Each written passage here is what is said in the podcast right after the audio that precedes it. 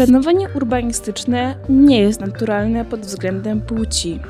Wiele miejsc w mieście jest niedostępnych dla kobiet, a mimo zmian światopoglądowych i roli kobiety w społeczeństwie, dalej wiele kobiet doświadcza miasta zupełnie inaczej niż mężczyźni. Jakie jest miasto oczami kobiety? I jak projektować i tworzyć miejskie przestrzenie, które będą dostępne również dla nas, kobiet? Witajcie w najnowszym Międzymiastowo podcaście miejskim Klubu Jagiellońskiego. Ja nazywam się Magdalena Millert. W mediach społecznościowych możecie mnie znaleźć jako Paing. Moją dzisiejszą rozmówczynią jest Barbara Nawrocka, architektka, projektantka, współzałożycielka Miasto Pracowni i współinicjatorka Balu Architektek. Międzymiastowo. Podcast miejski Klubu Jagiellońskiego. Witam Cię, Basiu. Cześć. Na wstępie y, od razu takie, chyba zadam Ci ogólne pytanie. Co to w ogóle dla Ciebie jest miasto kobiet? Co dla Ciebie znaczy miasto kobiet? E, dziękuję za to pytanie. Ono jest dla mnie bardzo trudne, e, ponieważ ono nie funkcjonuje dla mnie jako e, jakiś postulat. To znaczy, ja mogę opowiadać o moich intuicjach, co znaczy miasto kobiet, bo to się trochę kojarzy z z taką myślą emancypacyjną, z empowermentem. Po polsku chyba nie ma takiego słowa, jest wzmacnianie, zbrojenie się w siłę i sprawczość. I dotyczy to, podejrzewam, jakiegoś takiego mm, gromadzenia się kobiet albo wzajemnego wspierania, przejmowania miasta albo przejmowania sprawczości w mieście.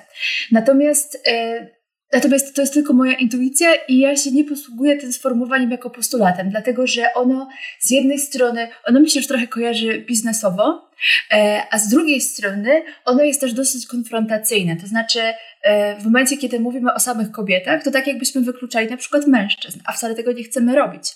Czy e, w momencie, kiedy my proponujemy myślenie również o kobietach, to nazywamy to podejściem feministycznym.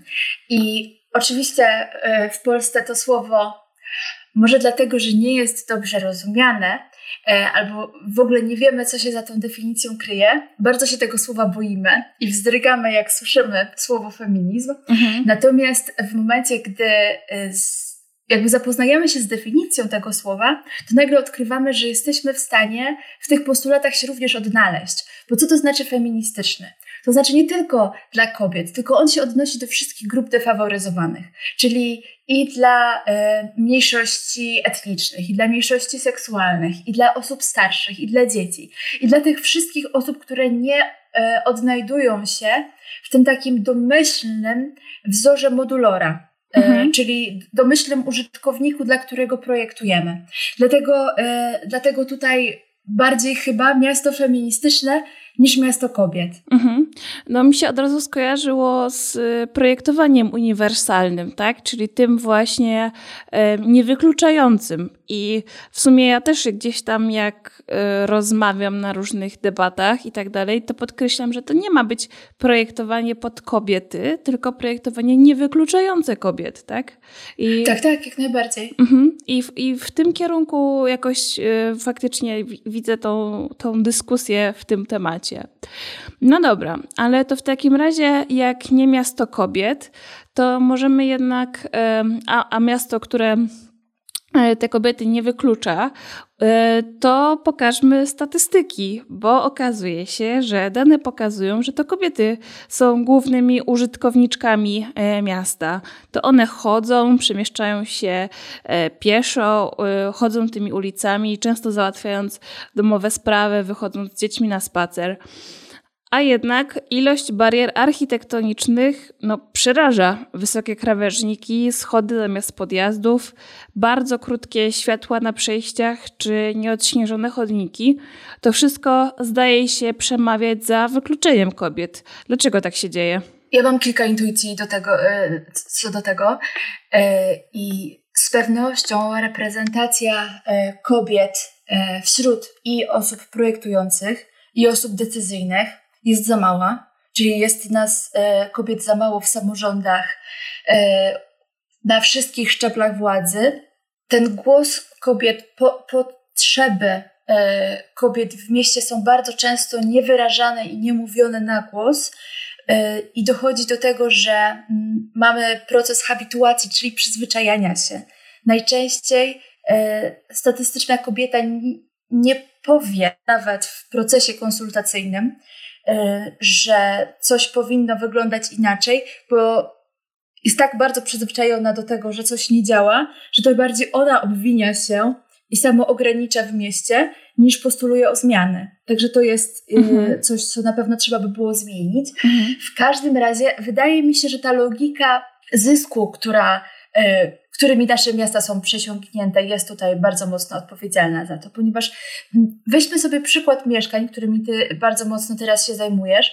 To jest tak, że jakby o gospodarczym sukcesie naszych krajów decyduje PKB, czyli produkt krajowy brutto. Mhm. To y, jest współczynnik, który rośnie z każdą sprzedażą i z każdym zakupem. Czyli my mamy logikę zysku, my musimy sprzedawać albo kupować, albo zarabiać.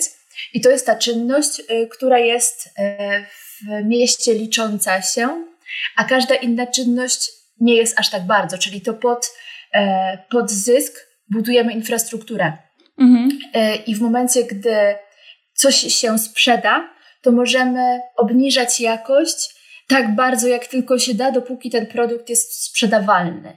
I teraz w momencie, kiedy my mamy mieszkania, to jest właśnie to, e, o czym wspomniałam wcześniej, to jest zdecydowanie Twój Magda Konik, e, my możemy obniżać jakość maksymalnie, ponieważ i tak wiadomo, że te mieszkania się sprzedadzą. Mhm. Więc w momencie, kiedy wchodzisz na swoim e, profilu na Instagramie z takim przekazem, koniec, basta. Jakby mhm. Musimy się przeciwstawić temu, żebyście nam wciskali takie półprodukty. Mhm.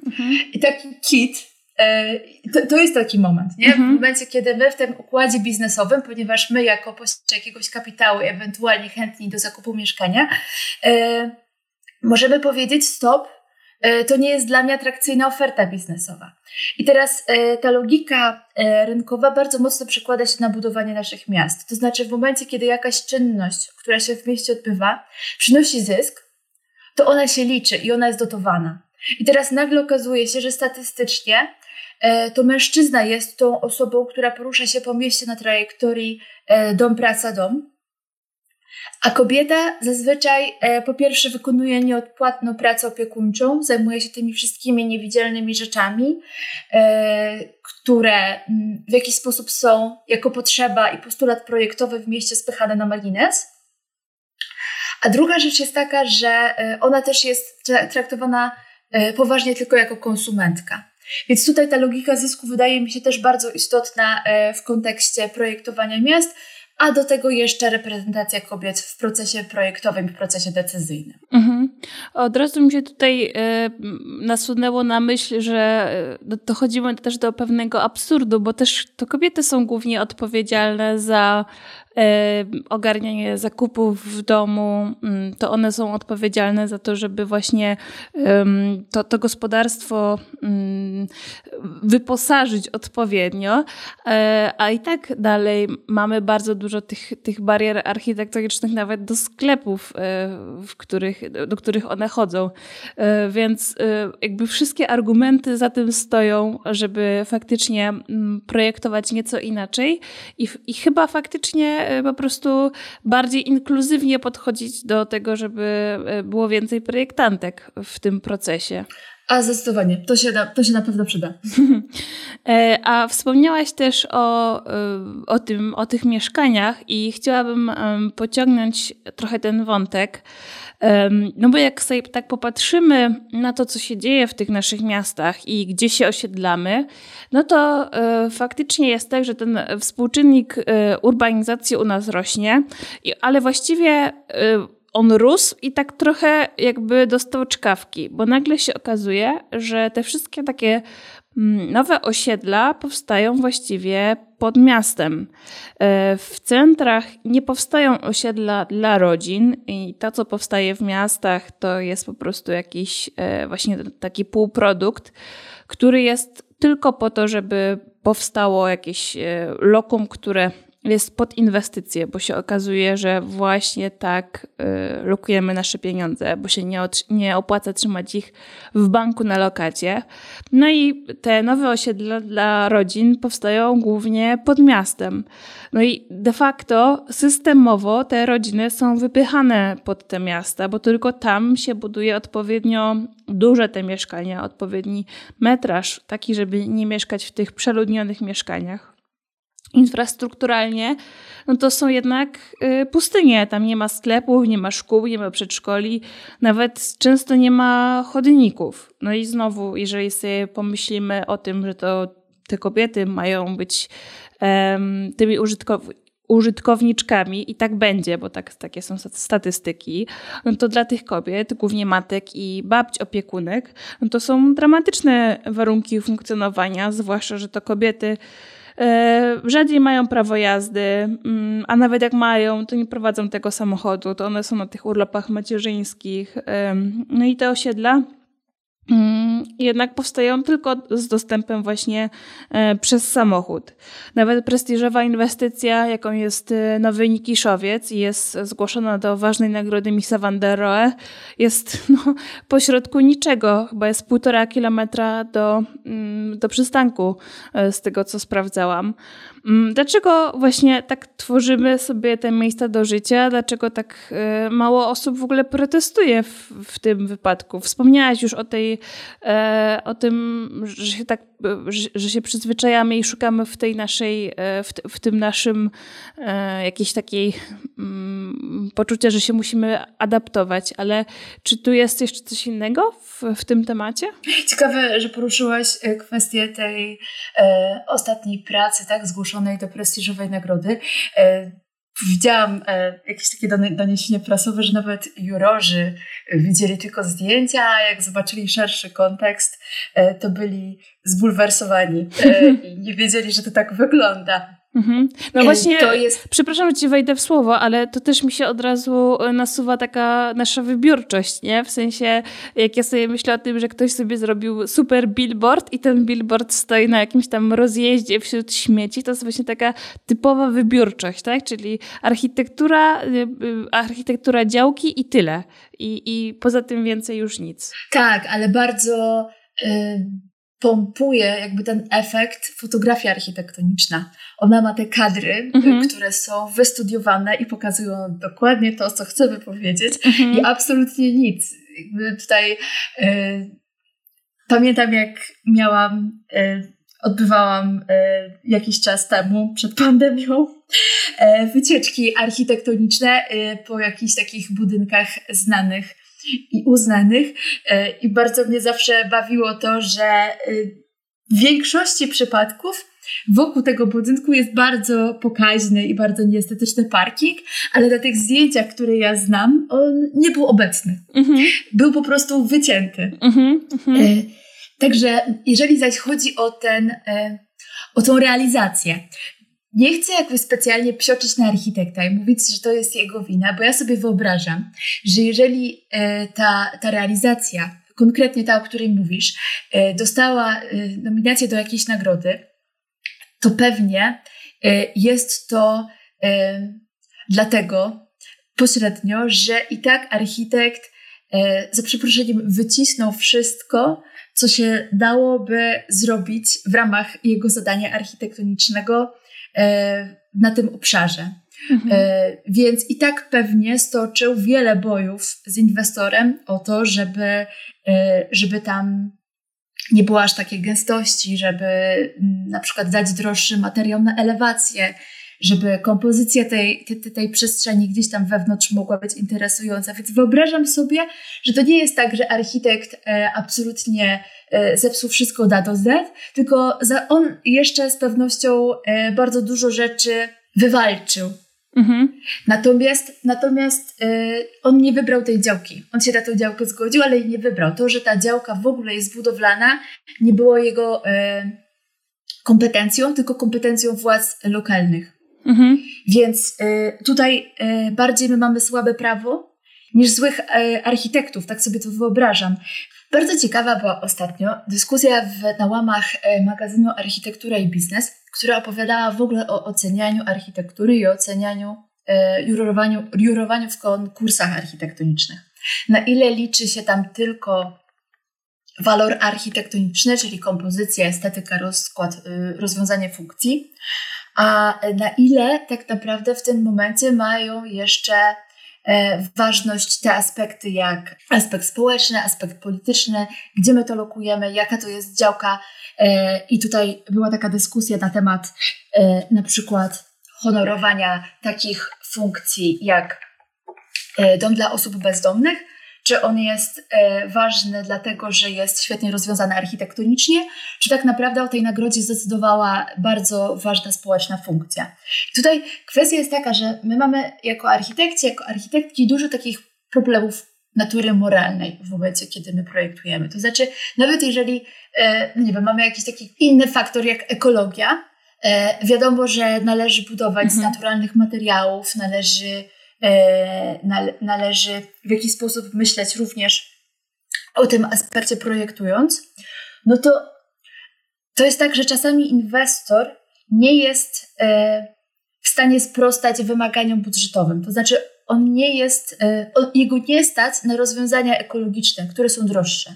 Mhm. I teraz pytanie w momencie, kiedy my projektujemy dla E, jakichś takich instytucji publicznych, instytucji kultury, które nie e, dysponują większymi środkami, no to tutaj wybór pomiędzy jednym a drugim materiałem budowlanym, e, jeden jest droższy, a drugi jest ekologiczny, to jest taki trochę wybór natury moralnej. I w momencie, gdy my mamy do czynienia z bardzo słabym prawem, które przekształca tereny naturalne w działki budowlane, to w większości mamy ten problem, że architekci wybierają, czy wycisnąć z tej działki maksymalnie dużo wartości architektonicznej, czy nie mam na przykład za co utrzymać swojego biura i swoich pracowników. Mhm, mhm, jasne, i to jest na pewno. Um, to jest na pewno duży problem, o którym się gdzieś tam nie mówi. I ja zawsze y, staram się jakoś tam podkreślać, że jakby y, rolą tych wszystkich y, projektantów y, nie jest to, żeby właśnie stworzyć najgorszą przestrzeń do życia, mm, tylko no to jest właśnie efekt różnych procesów, który jest ten człowiek zawikłany w trakcie tworzenia. To nie jest tak, że można stworzyć wszystko. Mm, no mój ten, e, ten nowy Nikiszowiec e, bardzo leży na sercu, bo to jest jednak taka inwestycja właśnie z jednej strony prestiżowa, a z drugiej strony też rządowa, no bo to jest w, ramach prawda, e, programu mieszkaniowego, więc ja gdzieś tam w swojej mm, wizji w głowie sobie wyobrażałam, że to jednak gdzieś tam można wszystko uzgodnić i w ogóle zrobić fajny kawałek nowego miasta, tak jak właśnie stary Nikiszowiec, który jest podawany za taką super, e, super miejscówkę. Więc e, no po prostu się jakoś chyba zawiodłam na tym, że jednak nie jesteśmy w stanie się dogadać i wyjść z tej naszej silosowości w tym wszystkim. E, tak, jeszcze mogę mhm, jeszcze w jakiś sposób ciągnąć ten wątek, bo ja tak bardzo mocno uderzyłam w te tony odnośnie kwestii moralnych i tak dalej i tego, że mamy słabe prawo i że ci architekci to tak naprawdę są biedni, bo, bo nie za bardzo mają okazję do budowania fajnych rzeczy rzeczy w fajnych miejscach. To jest mhm. jedna rzecz. Natomiast myślę, że my nie możemy w jakiś sposób tylko poprzestać na tym, żeby mówić my, architekci, architektki, jacy jesteśmy biedni, y, tylko zdecydowanie lobbować za tym, żeby osiedla mieszkaniowe nie tylko miały mieszkania, ale miały również, były uzbrojone w szkoły, przedszkola, przychodnie, całą tą infrastrukturę społeczną, place zabaw, nie tylko na y, półtora metra kwadratowego, y, żeby, te, żeby tych przestrzeni nie grodzić, żeby je włączać w jakieś większe struktury miejskie, to też jest nasza odpowiedzialność i nie możemy zdecydowanie się tego odżegnać. Ja w ogóle ostatnio robiłam takie mini badanie projektantów i projektantek i tak sobie pomyślałam, że jest to jednak zaskakujące, że no tam 300 e, osób, które e, odpowiedziały, to jednak 10 nie zna takiego stwierdzenia jak bariery architektoniczne. Oczywiście można, można się zastanowić, czy nie, wie, nie znają tej definicji, czy nie wiedzą, czym to jest. No ale jednak y, to było jakieś tam chyba 2,5% tego wszystkiego, więc y, no, trochę mnie to przeraziło, y, jak, jak to zobaczyłam, że jednak mamy taki problem. To jest bardzo ciekawe. Mogę przerwać. Ostatnio rozmawiałam z moimi rodzicami mhm. i rzuciłam im tam przy stole przy obiedzie hasło, którego oni wcześniej nie znali jako sformułowanie nieodpłat, nieodpłatna praca opiekuńcza. Mhm. I mój tata zapytał, ale co to jest? A mama, no jak to? No oczywiście, że jakby wszyscy, wszyscy wiedzą, co to jest nieodpłatna praca opiekuńcza. E, także to nie jest tak. jeżeli ciebie kwestia dotyczy, e, to pewnie zrozumiesz. A jeżeli nigdy mhm. się nie spotkałeś i nigdy ci nie przeszkadzała bezpośrednio, to możliwe, że nie domyślisz się, mimo że mógłbyś. Podcasty Klubu Jagiellońskiego istnieją dzięki darczyńcom. Regularnie nasze cztery audycje, międzymiastowo, po amerykańsku, kultura poświęcona i sceptych, słucha co miesiąc już kilka tysięcy osób.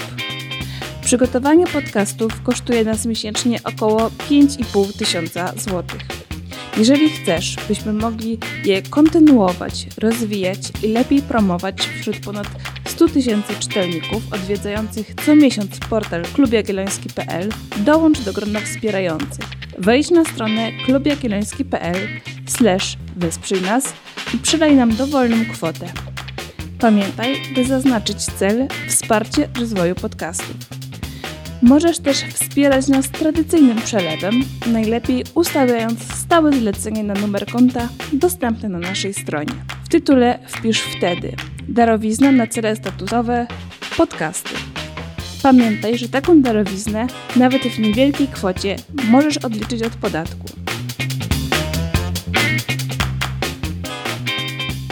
No i jakby ciągnąc ten wątek dalej, no to ty ze swoją wspólniczką prowadzicie pracownię, mm, ale chyba dalej na rynku jesteście mniejszością, dalej e, dominują mężczyźni. Mm, czy, czy tak jest? I e, co się, co się dzieje z tymi kobietami? E, powiem Ci tylko jeszcze tak e, tutaj rozbudowywując to pytanie, żebyś się mogła e, odnieść do różnych kwestii, że no, u mnie na roku, nie wiem jak u Ciebie, ale u mnie na roku, no to było zdecydowanie więcej dziewczyn niż chłopaków, ale wykładali głównie panowie i właściwie podobna, podobna gdzieś tam ta statystyka też była w biurach, o ile nie wiem, praktykantek faktycznie było dużo, no to już nie było szefowych, nie było prowadzących projektów, a jeżeli były to w mniejszości.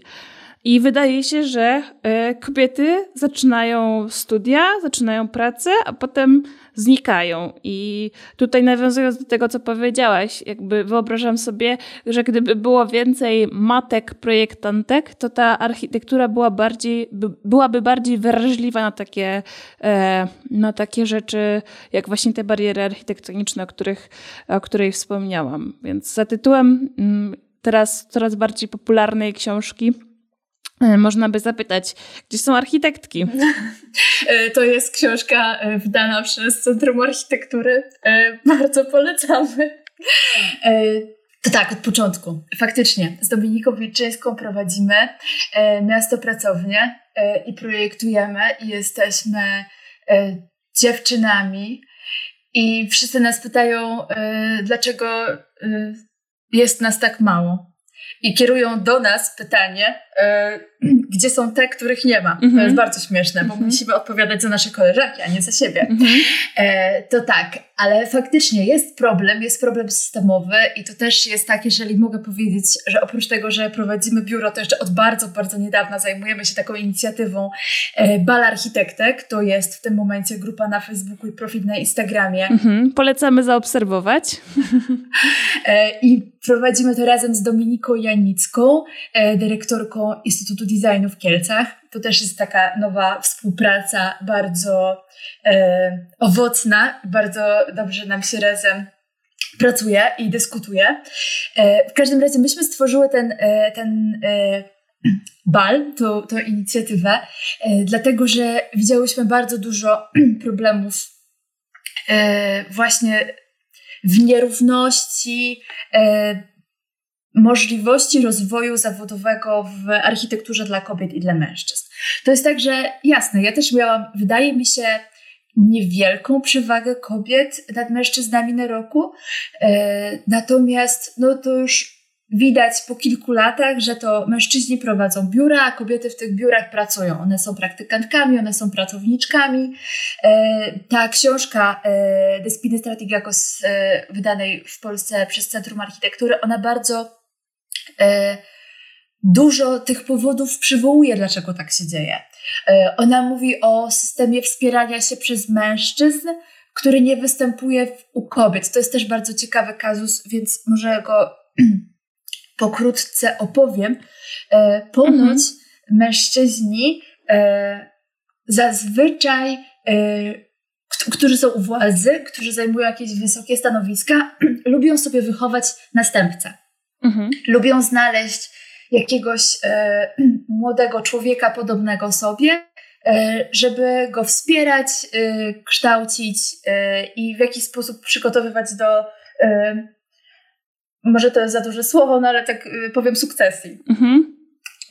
I teraz w momencie, kiedy on wybiera kogoś podobnego sobie, ponieważ wcześniej dostał wsparcie, więc to dla niego absolutnie naturalny proces. Więc najczęściej znajduje innego mężczyznę, młodszego mhm. mężczyznę, a nie młodszą kobietę, bo ona mu nie przypomina jego za młodu. Mhm. E, więc mężczyźni wzajemnie się wspierają i tworzą taki łańcuch wzajemnego wsparcia. Mhm. E, mimo, że brzmi to bardzo mocno mm, stereotypowo kobieco, jak ja mówię, łańcuch wzajemnego wsparcia. A z kolei kobiety, które, e, które są, które zajmują bardzo ważne stanowiska, one tam nie dostały się dzięki komuś, tylko mimo tych wszystkich kłód rzucanych im pod nogi. Więc w momencie, kiedy widzą młodszą koleżankę, która startuje, to ona najczęściej, mimo tego, że wcale nie jest zawistna i, i, i, i, e, i zła, mhm. ona nie zauważy w niej e, tej, tej, tego, tej młodszej siebie mhm. E, i nie ma takiego wewnętrz, nie ma takiej wewnętrznej potrzeby wspierania się, no bo raczej zobaczy e, młodą dziewczynę, która jest roszczeniowa i chciałaby już od razu wszystko, a przecież ona przeszła taką, ona sama przeszła tak, e, tak długą drogę i trzeba też na to swoje e, e zapracować. Mm -hmm. I to jest absolutnie e, typowy wzór. I trzeba go absolutnie przełamać. Więc tutaj moja rada dla wszystkich, dla wszystkich architektek, mimo, e, nie wiem, jakiejś takich różnej drogi, którą przeszły, warto jest, to jest też rada dla mnie, żeby młodsze koleżanki brać pod swoje skrzydła i je wspierać. Mhm. Oprócz tego, że jest ten model, model wspierania się, to jeszcze na przykład e, mamy do czynienia z Brakiem wzorców to też jest jakby druga strona medalu, o której wcześniej mówiłam, czyli w momencie, kiedy byśmy miały y, więcej. Y, Gdybyśmy się uczyli w szkole o większej ilości kobiet architektek, to byśmy miały na kim się wzorować, a nie za dużo mamy. I tutaj jednym z zadań balu jest, oprócz tego, żeby opowiadać o sytuacji mm -hmm. zawodowej kobiet, mm -hmm. oprócz tego, żeby opowiadać o feministycznym projektowaniu, to jeszcze przywoływać, przepraszam, biogramy, biografie kobiet architektek, niekoniecznie bardzo znanych. E, z pewnością będziemy chciały i e, dotykać tych kwestii super znanych osób, ale też wyciągać biografie tych, które nie są aż takie popularne. I tutaj jeszcze oprócz, to jest też takie, takie moje bezpośrednie doświadczenie, że bardziej dla mnie wzorem były te kobiety, które ja znałam osobiście, bezpośrednio, mm-hmm. a nie te, które, które gdzieś widziałam w książkach. Więc tutaj znowu jest kolejny apel do architektek. E, ciut starszych, albo może nie najmłodszych, e, czyli jakby już tak, nie najmłodszych, czyli 30 plus, e, żeby te 20 plus już brać e, pod swoje skrzydła. Mhm. W Polsce oczywiście mamy problem z niskimi płacami, z luką płacową, kobiety zarabiają mniej, z tym, że kobiety jak wrócą z macierzyńskiego, to wszyscy myślą, że nie będą aż tak dyspozycyjne, więc daje im się mniej interesujące te projekty. Mhm, mniejszą e, odpowiedzialność. Mniejszą, jak najbardziej, mniejszą odpowiedzialność. Poza tym jeszcze kwestia jest taka, że nie dziwię się kobietom, które uciekają z zawodu, który brzmi mm, jako coś bardzo prestiżowego, ale tak naprawdę za tym pozornym prestiżem idzie masa godzin, nadgodzin spędzonych przed komputerem, która nie jest opłacana tak naprawdę. Mhm. To, to, bardzo, że architektura w Polsce jest bardzo rzadko dobrym biznesem. Tutaj mhm. też trzeba to sobie powiedzieć wprost. A warunki zatrudnienia. Yy, są kiepskie. To znaczy, wyobrażam sobie, że jeżeli y, kobieta ma do wyboru niską płacę w umowie o dzieło, albo na przykład stałe zatrudnienie dla dewelopera, albo dla jakiegoś przedstawiciela wyposażenia wnętrz, to ona wybierze to drugie. I to jest naturalne, ponieważ to drugie daje jej możliwość y, osobistego rozwoju, rozwoju y, inwestycji w rodzinę.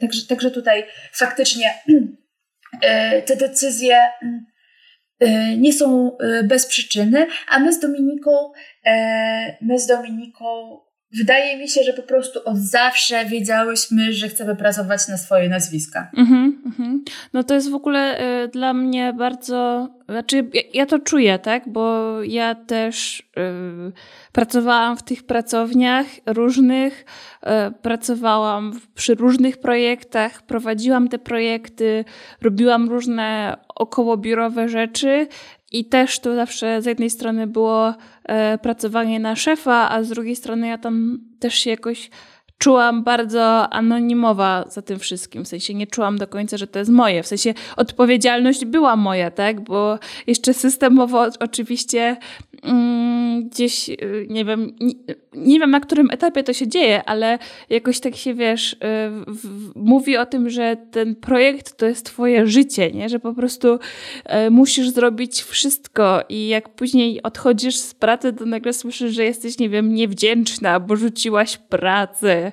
i w ogóle, no dla mnie to jest jakieś absurdalne. Jak zobaczyłam, jak, jak się postępuje właśnie w innych y, miejscach pracy, jak na przykład właśnie y, takie korpo dewelopera, to sobie pomyślałam, wow, w ogóle inny świat, w ogóle można do tego tematu pracy podchodzić zupełnie inaczej. Totalnie byłam, totalnie byłam w szoku, że, że w architekturze jest po prostu inaczej. To jest no, jakaś tam patologia niestety, o której nie, jakoś niespecjalnie się chyba mówi.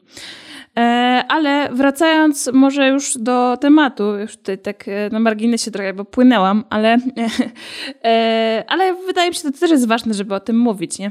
O tych takich nie, aspektach. Nie, to jest to super ważne. Mam wrażenie, że w momencie, kiedy te problemy widzimy, jak w, skupiają się jak w soczewce od dwóch tygodni, kiedy prowadzimy ten profil na Instagramie Bala Architektek i dostajemy mhm. bardzo dużo wiadomości zwrotnych mhm. i od razu Y, jest jakaś taka masa y, odpowiedzi od tych osób, które nas śledzą o złych warunkach zatrudnienia, o złym mhm. traktowaniu studentek na uczelni. Mm Ja się przeraziłam, że to jest tak duża skala. Mm No bo wiesz, w końcu ktoś po prostu o tym powiedział, nie? Bo to jest tak, że ja na przykład mam takie, takie wrażenie, że jak się spotykam e, z moimi znajomymi ze studiów, no to właściwie jesteśmy rozsiane po całej Polsce i każda mówi to samo, że to się dzieje właśnie w tych biurach, ale nikt tego nie mówi głośno, nie? I właśnie ten wasz głos e, tego, co mówicie przez ten profil,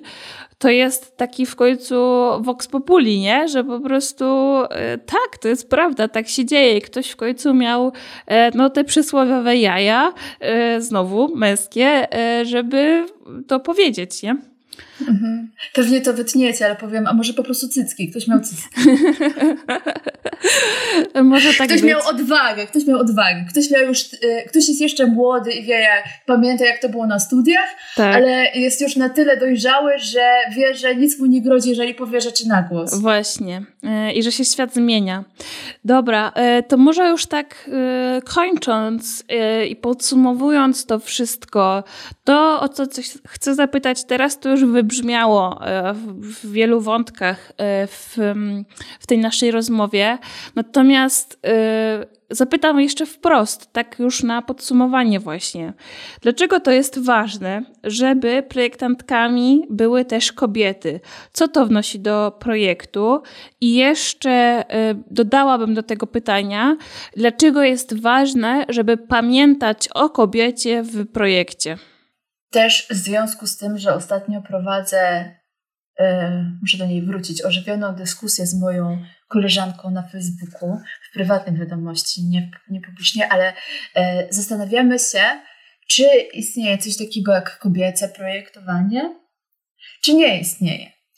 Więc ona ona twierdzi, że, że jest jakiś taki pierwiastek kobiecy faktycznie, a ja, e, a ja dyskutuję i e, będę teraz właśnie zbierać argumenty za tym, że jednak nie ma.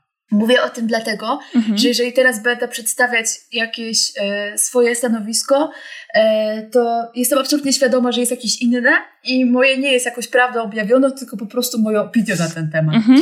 E, wyobrażam sobie, że kobiety nie mają czegoś takiego jak taka magiczna wrażliwość, e, która e, której mężczyźni są pozbawieni, tak jak nie wierzę, że mężczyźni mają e, zdolności techniczne, mhm. e, zmysł techniczny, którym brakuje kobietom. Mhm. E, absolutnie w to nie wierzę. To jest tak, że kobiety częściej może zajmowały się, powiedzmy, nie wiem, w latach po, po II wojnie światowej mieszkaniówką albo mieszkaniówką socjalną. Bardzo możliwe, że również dlatego, że nie były dopuszczane do tak zwanych projektów prestiżowych. Mhm. Natomiast jeżeli e, już byśmy ustalili, że nie ma czegoś takiego jak kobiecy, to na pewno nie można e, byłoby sprzeciwić się temu, że nie ma czegoś takiego jak doświadczenie kobiety. Czyli tak naprawdę kobiety, które 75% e, kobiet wykonuje nieodpłatną, nieodpłatne prace opiekuńcze co oznacza, że trzy razy częściej niż mężczyźni zajmują się tak zwanymi kwestiami domowymi. One robią management e, zadań domowych. To znaczy, że jeżeli mówimy idź wyrzuć śmieci, to to oznacza, że ja jestem odpowiedzialna za to, żeby wiedzieć, kiedy się wyrzuca te śmieci. Mhm.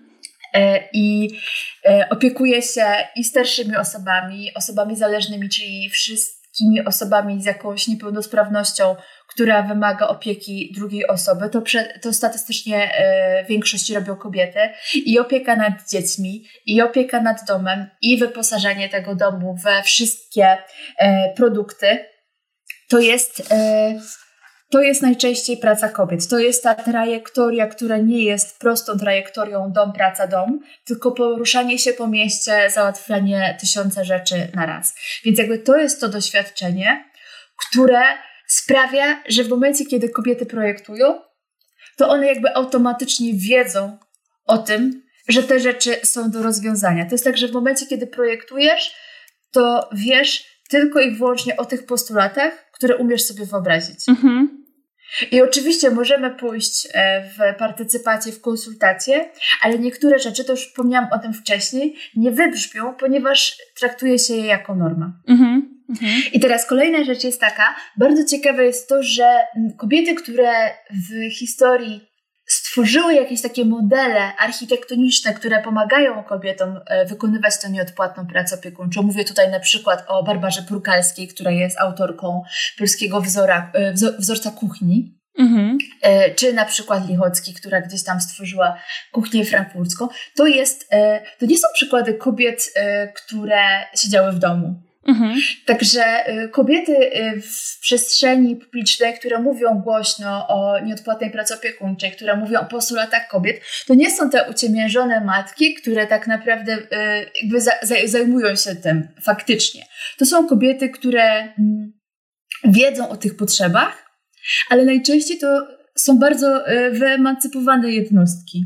Więc e, ciekawe jest to, że nie trzeba w jakiś sposób siedzieć e, bezpośrednio, mieć bezpośredni kontakt z tym zadaniem, co mieć tą świadomość. I tutaj widzę, że na przykład to jest to ciekawe zestawienie, że to nie jest tak, że kobieta musi wykonywać tę pracę i zmagać się z tymi pracami opiekuńczymi, ale ona nawet przez kontakt, to nie wiem, ze swoją mamą, babcią, kobietami, z którymi przebywa, ona wie, że te zadania są faktycznie do wykonania. No więc w momencie, kiedy nie wiesz o tych potrzebach, kiedy sobie ich nie możesz wyobrazić, kiedy zwiedzasz miasto, e, oglądając ją przez szybę samochodu, kiedy poruszasz się tylko i wyłącznie samochodem, kiedy jeździsz do pracy, to nie masz kiedy zauważyć tych za wysokich chodników, tych e, przystanków bez dachu i bez ławek, tych przejść podziemnych, które absolutnie y, sprawiają, że no tak naprawdę odechciewa ci się wychodzić z domu, bo jeżeli masz 30-kilogramowy, tak jak wspomniałaś wcześniej, wózek, no to po prostu go nie radzisz i nie przejdziesz przez tą ulicę. Mhm, mhm. E, no, od razu mi się tutaj e, właśnie włącza mm, to projektowanie uniwersalne, tak? czyli to, że e, właściwie to chodzi o tą inkluzywność. I jak rozmawiałam kiedyś z Agnieszką Labus na temat właśnie wykluczenia przestrzennego, ona prowadzi fundację Lab 60, czyli taką fundację, która się zajmuje e, osobami starszymi i projektowaniem właśnie pod osoby starsze, co zresztą też jest ciekawym tematem, zwłaszcza, że mamy starzejące się społeczeństwo. Mm, no to ona właśnie wspomniała mm, o czymś takim, że y, nagle teraz w naszych przestrzeniach miejskich widzimy coraz więcej osób z tymi niepełnospraw niepełnosprawnościami. E, widzimy osoby, które są e, właśnie, czy, czy to starsze z jakimś tam ograniczeniem mobilności, czy właśnie z, jakąś, z jakimś innym ograniczeniem mobilności. I to nie jest efekt tego, że nagle w społeczeństwie jest więcej tych ludzi, E, tylko po prostu dostali tą infrastrukturę. Dosta zostały wdrożone pewne programy, pewne nowe normy, kształtującą tą naszą przestrzeń, że ci ludzie po prostu w końcu mieli możliwość pojawić się w tej przestrzeni publicznej. Zresztą e, Agnieszka też wspomina o tym, że warto zmienić e, nazewnictwo i nie mówić o przestrzeni publicznej, co przestrzeni wspólnej. E, bo właśnie ona powinna być wspólna, ona nie powinna e, wykluczać. E, I tak jak wspominałaś o tym, że jeżeli sobie zdamy sprawę, że są ludzie, którzy robią te rzeczy inaczej i właśnie jest masa osób, których się nie pyta nikt o zdanie, bo to też jest gdzieś istotne w, w tym wszystkim, że właśnie, tak jak wspominałeś, często jest tak, że te kobiety nie mają jakiejś siły przebicia e, i postulowania tych swoich, e, swoich potrzeb, e, to odpowiednia partycypacja też szuka e, takich osób i pyta ich. E, I to się fajnie wszystko powinno łączyć w tworzeniu polityk miejskich. Mhm. Jeżeli mogę coś jeszcze dodać. Pewnie, e, oczywiście. E, nie wiem, czy pewnie chcesz już zamykać. E, wydaje mi się, że super jeszcze e, na sam koniec to jest postulat o mm, intersekcjonalności. To też się bardzo mocno łączy z feminizmem, to jest feminizm intersekcjonalny i to jest dokładnie to, o czym mówisz. To jest e, myślenie uniwersalne, ale jeszcze jakby krok dalej. To znaczy, m, mm, chciałabym powiedzieć o jednym takim haczyku, e, który my mamy e, obecny w przypadku myślenia tak zwanym genderowym, czyli jakby dzielimy i mówimy bardzo mocno o statystykach, że to kobiety najczęściej podróżują w taki a taki sposób, a mężczyźni to coś tam. Kobiety opiekują się dziećmi, a mężczyźni się nie opiekują. Mhm. E, warto jakby zwrócić uwagę, że faktycznie jakby statystyki mówią jedno, natomiast dobrze byłoby nie e, nie przekreślać tych wszystkich mężczyzn e, i tych wszystkich jakby innych grup, o których my nie mówimy, mówiąc o kobietach, mhm. e, bo mężczyźni przecież też zajmują się dziećmi. To nie jest wcale tak, że nie. Jasne. I że nigdy. Mhm. I, I tutaj e, kwestia jest taka, że w momencie, kiedy my mamy, my mamy z jednej strony mówimy o, o kobietach, a z drugiej strony, jakby po, po drugiej stronie tych takich e, wartości i pojęć jest feminizm intersekcjonalny, to e, intersekcjonalizm z jednej strony mówi o tym, że nie tylko kobiety, ale również jeszcze wszystkie inne grupy, to znaczy, że w momencie, kiedy my robimy, nie wiem, plac zabaw, to my go robimy, albo przywijak, to my nie robimy tego przywijaka dla matek, ale też dla tatusiów i babci, i cioć, i opiekunek, mhm. i opiekunów, nie? Dla, mhm. dla, dla, tych wszystkich osób, więc on jest bardzo e, holistyczną i włączającą ideą. Mhm.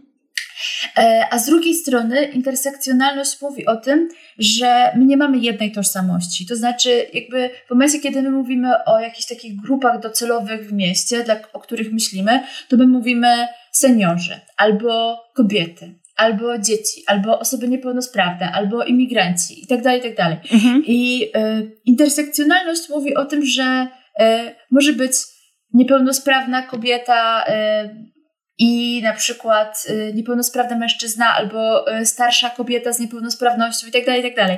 Jakby to się wszystko nam łączy i wszystko się nam miesza, więc w momencie y, i, i to występuje w rzeczywistości, a nie taki bardzo sztywny podział. Mhm. Co, co, co, sprawia, że mm, jakby ten taki podział podział genderowy, czyli mówienie o tym, że projektujemy tylko dla kobiet, albo że kobiety gdzieś tam poruszają się w jakiś taki sposób, on jest bardzo mocnym uproszczeniem. Mm -hmm, tak, jasne. I jakby ja bym bardzo chciała, żeby tutaj e, w, w tej narracji tego dzisiejszego odcinka to wybrzmiało, że dokładnie tak jest. Ja bym, ja zawsze mam taką myśl w głowie, że po prostu mm, wiele przestrzeni jest tworzonych pod właśnie taką zdrową osobę w sile wieku, która e, właśnie nie ma problemu, żeby sprawnym krokiem jakąś tam e, przestrzeń przemierzyć albo e, gdzieś tam przyjechać, jeżeli nie ma jakiegoś dostępu, to, to podjechać samochodem. Tylko, że po prostu statystycznie tych, tych właśnie osób zdrowych w silnym wieku, mogących poruszać się samochodem jest mniej. I trzeba sobie to, to powiedzieć, że bardzo dużo osób y, przez takie myślenie cierpi. I y, chyba tym, tym akcentem y, zamykam tą dyskusję.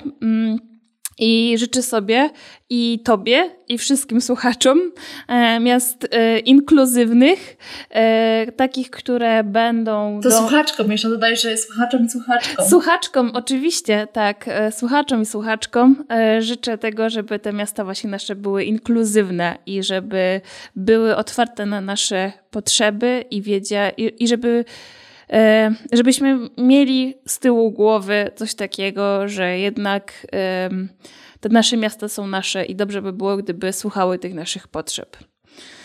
E, wielkie dzięki Basia za tą rozmowę.